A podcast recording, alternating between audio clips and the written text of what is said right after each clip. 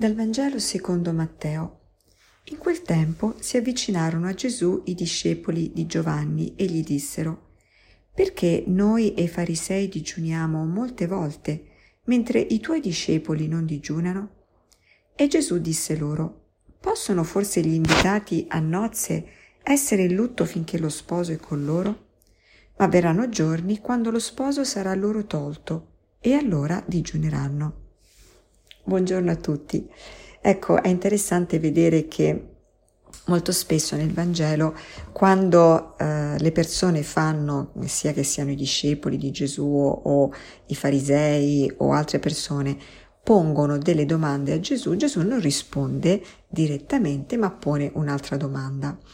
E eh, di solito, se notiamo, Gesù pone un'altra domanda proprio per far capire uh, o per dare una prospettiva diversa o perché magari la domanda posta è posta male. E allora ecco che Gesù con il porre la sua domanda ci fa capire qual è veramente la prospettiva dalla quale dobbiamo comprendere la questione che appunto gli viene posta. In questo caso la questione è il digiuno.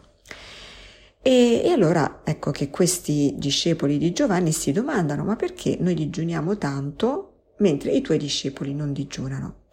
Ora, il digiuno era una pratica abbastanza frequente nel, nell'antichità, soprattutto anche nella, nel popolo di Israele, perché la prima lettura che abbiamo letto oggi ce ne dà una testimonianza.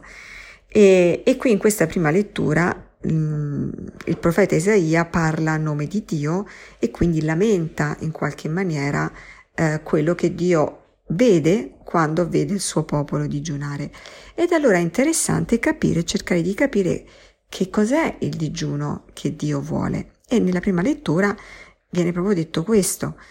Non è piuttosto questo il digiuno che voglio, sciogliere le catene inique, togliere i legami del gioco, rimandare liberi gli oppressi e spezzare ogni gioco, dividere il pane con l'affamato, introdurre in casa i miseri, senza tetto, vestire uno che vedi nudo, senza trascurare i tuoi parenti. Ecco, questo è il digiuno che è caro al Signore e, e non tanto il digiuno che è fatto così, mm, magari per un'altra intenzione, forse quella di essere notati, come eh, Gesù dice nel capitolo 6 del Vangelo di Matteo, no? quando tu digiuni nasconditi e non farti vedere no, da tutti quanti per essere ammirato perché avrai già ricevuto la tua ricompensa.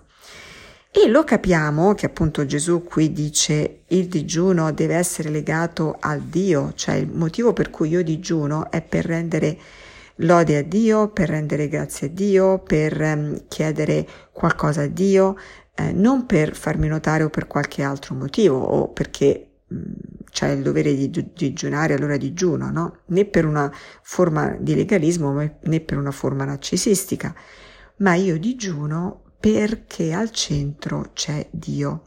E infatti capiamo che questa è la risposta perché Gesù che cosa dice? Possono forse gli invitati a nozze essere in lutto finché lo sposo è con loro?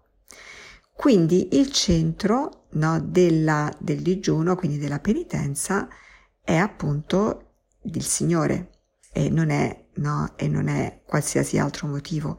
Per cui Gesù dice, se io sono in mezzo al, al popolo, se io che sono Dio sono presente, sono lo sposo, non c'è bisogno di digiunare in questo momento, no? C'è bisogno di guardare a me, di seguirmi, di avere lo sguardo limpido, di capire i miei insegnamenti, di, di, di ascoltarmi, di mettere in pratica quello che io dico. Questo è ciò di cui eh, è ciò che io sto richiedendo da voi in questo momento, non tanto un digiuno diverso, no, ma il digiuno appunto che viene spiegato nella, nella prima lettura. È questo quello che Gesù cerca come lo sposo.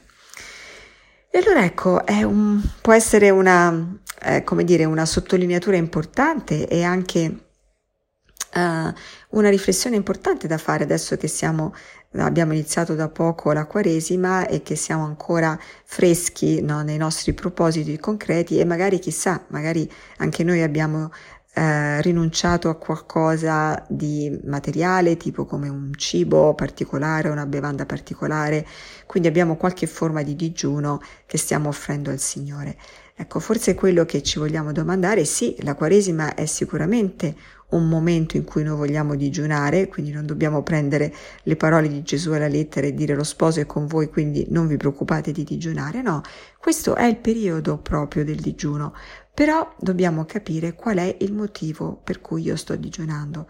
Eh, magari sto digiunando per perdere peso, oppure sto digiunando perché mh, mm, sì, così mi posso sentire bravo o brava eh, e arrivare alla fine della Quaresima e dire ce l'ho fatta, come se appunto fosse semplicemente un proposito umano.